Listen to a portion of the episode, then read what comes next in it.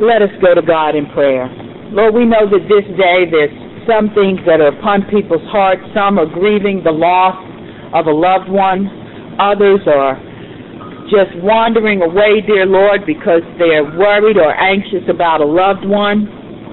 And others are just wondering, where do we go from here, Lord? So I ask that you center us and guide us and direct us, that the words of my mouth may be a meditation upon your heart. Dear Lord, I ask that you move me behind the cross and settle me as I prepare to take forth and take hold to the word that you have put unto me this day. In Jesus' name I pray. Amen.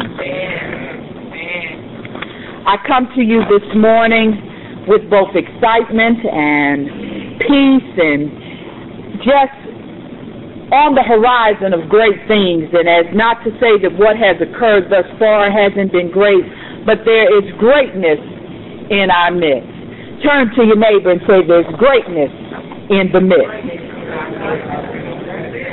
Sometimes if we don't shout it out, we kind of keep it to ourselves and we see certain things and we know great things are happening, but we just kind of keep it to ourselves. We say, well, we see it, we feel it, we think it, we believe it, but we just don't say much of anything until we're sure. As some people might say, until we see the brick, the building is not yet built. But it's sometimes the reality that God has put a vision into our spirits that we have to sit back and say, thanks be to God.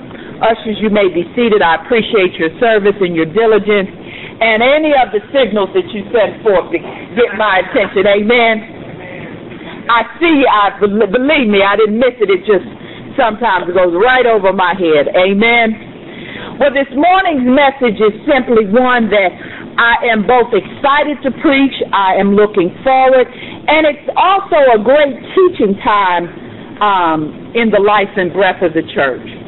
Uh, Trinity Sunday is a Sunday that many of us have some familiarity with, but we may not have been lifted up from the altar in the way that I hope to bring it forth today.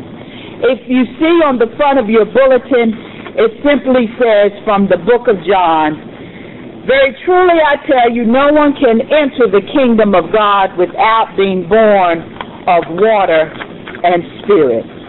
Comes from the book of John, and it's it's a simple item that constantly is repeated throughout the Gospels in many different ways, but John tends to bring it home in the way that John does. And so today I'm going to share with you kind of a uh, culmination of the Christian year just so we can look at together why the Trinity Sunday is so important. The Christian year begins on the front end late November at the time of Advent. Advent is our time where we look and we wait to see God coming forth.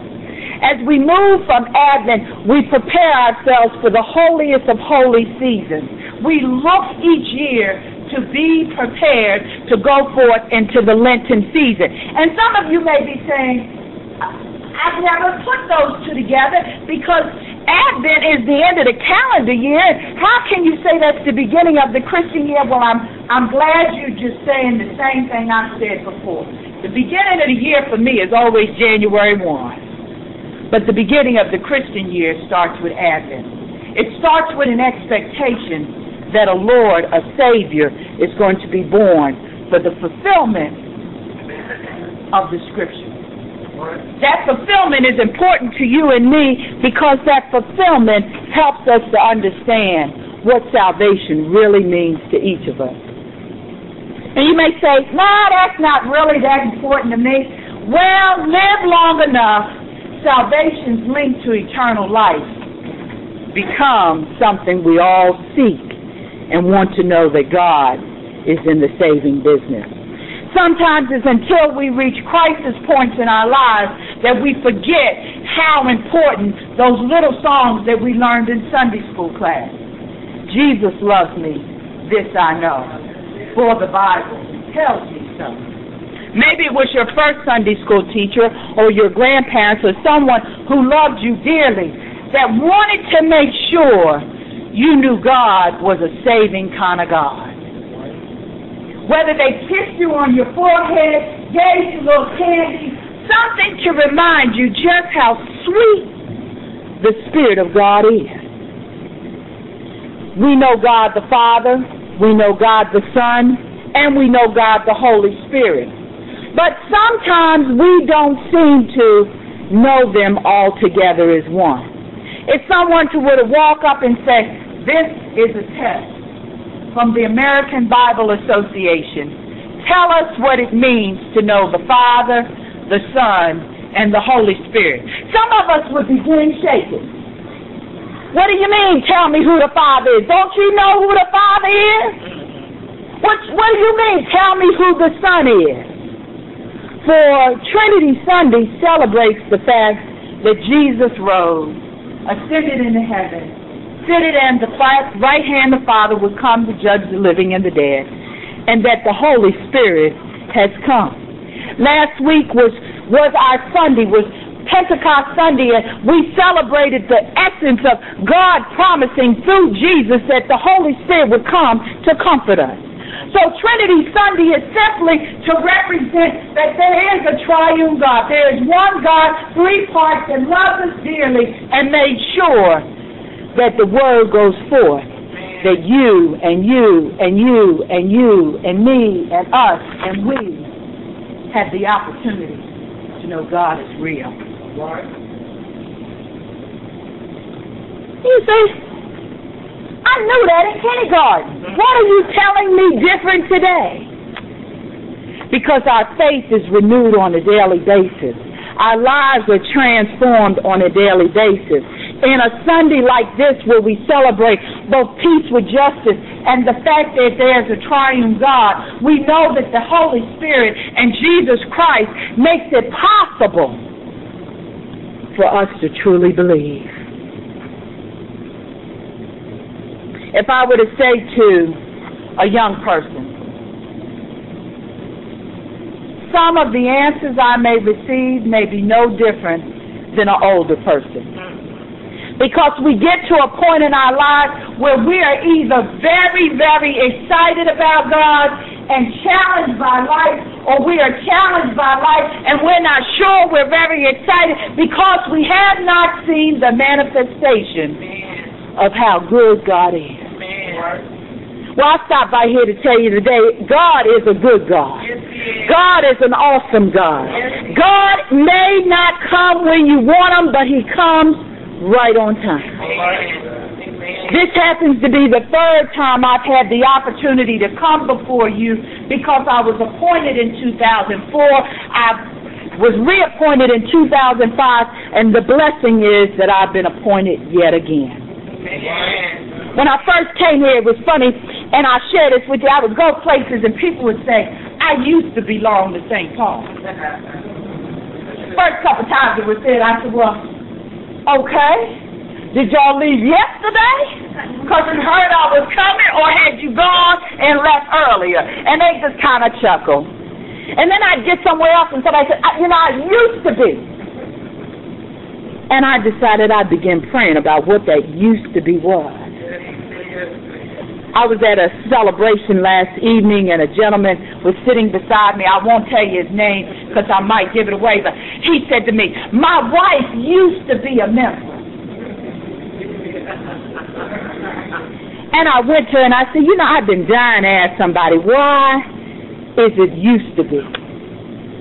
What are we missing in the body of Christ, in our spiritual growth, in our walking out of our journey that there's a desire to tell us that I used to be there, but I'm somewhere else now. And she kind of chuckled and she said, We'll have to go and have lunch one day. and I said to her, I said, There's many reasons. Our family situations change, our lives change, people are seeking other things in building of the community, our relationships are changing, but yet and still, we want to be diligent to know a most high God. So I come to you this morning not with all the answers, but helping you to see that there are passages in scriptures that are truly important in the body of Christ and the history thereof, but it's important for us to begin to embrace the Word, fellowship in the Word, and make the word meaningful in our daily lives. It's one thing to get up and say, I know the Lord, and He heard my cry. But it's another thing to get up and say yes to God every day. Can you say yes when it's difficult? Can you say yes when it's challenging? Can you say yes when your roof is not yet restored? Can you say yes when you get a bad report on the health list and you have to go to the physician? Can you say yes to a Most High God? Today, this morning, the sermon is simply, Who is being sent? And the answer is simply all of us. I very rarely will preach an upside down sermon, but that's what this is. It's an upside down message to remind us that God has called each of us. And on this Trinity Sunday, we each need to survey and reflect upon our hearts and say, what have we done today that glorifies God? What have we done this day? Not yesterday, not last week, not last month, not two years ago, not when my grandmother was, not last year. But what have we done this morning? I don't need to take a survey. I don't need to take a test. I don't need to even sleep into the depths of your heart. Some of us have prayed. But some of us prayed on the run. I get back with you, Jesus. Holler. Call me. Get in the car before the mosquitoes get me. I'm praying right now. Hallelujah. We prayed on the run. Some of you made a commitment, just as many of us had before. My prayer life is going to increase, and I promise God January 1, and here it is, June 11th. And the bookmarker is in the same place we left it on January the 5th. Our spiritual well being, the nurturance of our heart needs time. And God calls us this day to do a checkup. Have you said yes and followed through? Or have you simply said yes and said, I'll get back to you, God? The Old Testament reading is the book of Isaiah. If you look at the history of Isaiah, Isaiah was a prophet that did not necessarily respond when the first time he was called, but when he was called and he says yes, he says yes in the passage that is lifted up today in Isaiah 6, 1 through 8. For you see, he wanted to even make an excuse there. He said, look, my lips aren't clean. Woe, woe is me. I, I, I can't really say yes this time because I'm just not right. That's what it comes down to in 21st century language because at that point Isaiah had had a theophany. A theophany is just a fancy special word that says he got a vision from the Lord. And some of us have had theophany. Some of us have had visions. Some of us continue to have visions, and we want to turn over and go back to sleep, close the book, and say, somebody else needs to do this. I don't know why you gave it to me, Lord. I'm not the one to build the building. I'm not the one to do the reading program. There's other people who are greater than me, better than me, superhuman, whatever. Can't you get that vision of somebody else? Because you see, I, I got unclean eyes. There's more educated people. They can speak it right, teach it right. Hey, I'm not even a good outside reader. I don't like public speaking. It really makes me uncomfortable. Therefore, can't you get somebody else? Why don't you get that lady right back there? She talks to people all the time. People come to the bank counter. She just talks to them and everything. Just can't you get somebody else? Isaiah wasn't the only one that had vision in the book of John, in that passage, they talk about Moses. Moses had a vision. Everybody knows about Moses' vision because it was a burning bush. And a lot of us will say, because I haven't had a burning bush. Lord knows he ain't gave me a vision just yet. Some of us, if we got the burning bush, we would drive off the freeway. It would just run up right on off the side of the road. We just, I think I saw a burning bush on I-10. That was that car that had an accident, but you know, some of us would see it that way, amen?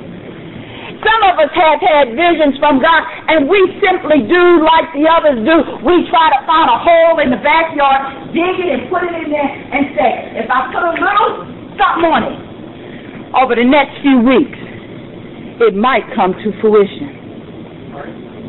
And young people, particularly those who are getting ready to graduate from college, it's a major transition when you go into your senior year. Because this is your last time to have winter break. When you take your finals in December, that's it, boo. You don't get three weeks off no more until you work somewhere for six years or so. Ten. Oh, excuse me, I, you know, I have to get with the right system. College life is a special season, but as you're approaching it, you have to say, turn my vision to the next phase in life. Am I going to graduate school and stay broke? or am I going to get a job? I feel you, because your pocket is saying, my people say get a job. but I have a few things else I need to handle up on. Don't stay in school at extra time because somebody else is in school. Get your blessing. But work at what God has put into you and say yes. Well, you see, Isaiah eventually had to say yes because all the excuses he was trying to make about my lips not being clean, they really weren't clean. He had sin upon him, but the seraphim came, touched his lips, and before he could even think about it, he had to answer the question, Who shall I send? And he said, Send me. You have dreamed for years what your career would look like. And you're right on the edge of taking those last 12 hours. And you're trying to figure out where the tuition money coming from. Somebody didn't plan for the fact that there's a $500 graduation fee. And y'all trying to still love on one another, but your lives have changed because they've been on the door and you've been at the house and you used to them not being here, they used to not being here, and you looking at them like, look at here. And you trying not to get your chest poked out and say, I'm the same number of years older than you was when the you was born. You a brand new adult. I've been an adult for a while. Even though there's teaching, even though there's mercy, even though there's grace, you kind of want to look at them and say, what day are you going back to school? Mm-hmm. Love you. I ain't been in your house. I swear I ain't been in your house. But there's a transition through every season of our lives that we have to walk by faith and not by sight. Step out on the vision, step out on the dream. Believe even when nobody else believes for you. You got to see it, for God has put it in you for it to be seen. You got to believe it. You got to touch it. You got to hold it, and you got to stay steadfast. The plans that He's put into each of our lives worth, are worth, are worth investigation. For the Scripture says, when you hear God's voice and you make an excuse, you still need to get to the point where you can say yes. Because He's a persistent God. He will speak to you in the middle of the night. He will wake you up when you won't be able to go back to sleep. He'll keep calling your name until you answer. And then he says, I will purify you, change you, renew you, restore you, but make you go places you never thought you could go. And then in the other passage, the other passage in the, the here in our our, our, our, our Psalm passage, it's part of the, the whole lectionary. Psalm 29 comes with the fact that it reminds us that the voice of the Lord is a known voice. We try to act like we don't know what God's voice sounds like. God's voice sounds to you what he knows you will hear. God's voice sounds to you what he knows you will listen to. God's voice into your heart is a voice that's coming to you. Man. He is so powerful. He will make a voice that you can hear. Call your name like nobody else can call your name. You'll be looking around like Daniel looking at the hold it. Somebody calling my name. He knows you. He knows your essence.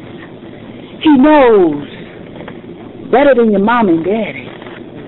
He knows. For he is God the Father, God the Son, God the Holy Spirit. He will touch you in places that nobody else can heal and touch. He will speak your name. Man. And you don't have any option, Jonathan, but to listen. Now. We can act like we're crazy. Mm-hmm. He ain't called me. I don't have to do that. That's not my gift. Mm-mm, I don't have. No, no, I don't have to do that. Yeah, but you do. Yeah. And your soul will not be satisfied. Your soul will not be strengthened. You will not grow by grace to the fullness that He has made you to be unless you say yes. And don't just say it once. Don't just say it twice. Once you say it, you keep saying it. It's like a yes, yes, yes, yes, yes up in your soul. All right now. You can't just say it once and get it over with. You got to say it to get the blessing of peace. That's the peace that's satisfied. It's deep down in your soul. You say yes, and your friends are looking at you like, "What you talking about, Willis? Where you going with this? Why you going to that school? We don't no friends at that school." You think you all that in a bag of chips going up there? You lost your mind. But that's the school that has the gifts that God has set forth for your life. That's where you need to be. That's where you'll be nurtured. And you'll have to venture out because when you get there, it's not like kindergarten and high school. When you get on your first big job, it's not like anything else because they don't know you and you don't know them. It's a brand new slate. But God knows everything about you. Man. He knows everything about you. Man. He knows everything about you, Charlotte. He knows exactly where he wants you to be in school, Man. what he wants you to be doing. Yeah. And he's told you a long time ago. And you tried to act like you didn't hear him. Mm. Can I get back to you, Jesus? That really ain't my gift. Know that God's voice is calling. Know that to say yes is to receive a lifelong blessing of salvation and healing and everlasting life. It's not that it comes without bumps, without bruises, without challenges. But then we go on from the psalm and look at Romans, and Romans reminds us that we are to embrace our faith. We are to walk by faith, faith by, but embrace our faith. And our faith is that we have the baptism, that one baptism, because there's only one true and living God. That one baptism that allows us to be adopted into the body of Christ, that He knows we are His. And we belong to Him. Can nobody separate us from the love of Jesus Christ? And after we embrace that gift, and we know that we're adopted. We know that we are children of the Most High God. You know peace. You can walk out of this final and somebody say, how you did? God got that. All right now. I'm covered. I done prayed up. I done studied it. I brought that to my remembrance. I know what's going on. But we're not cocky. We're humble. Because we've been adopted into the body of Christ.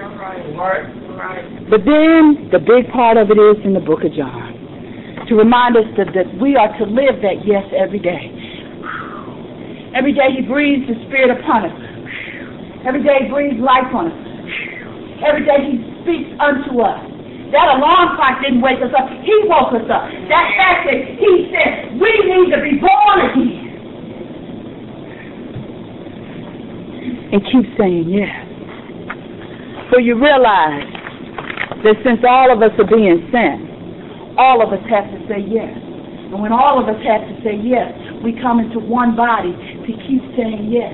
It doesn't mean we have individual agendas. It doesn't mean we have separate things. It means that when we cross this path in the same space, He makes those yeses be yeses for the Lord. He makes those yeses work together. He makes the body of Christ move like a smooth breath of air.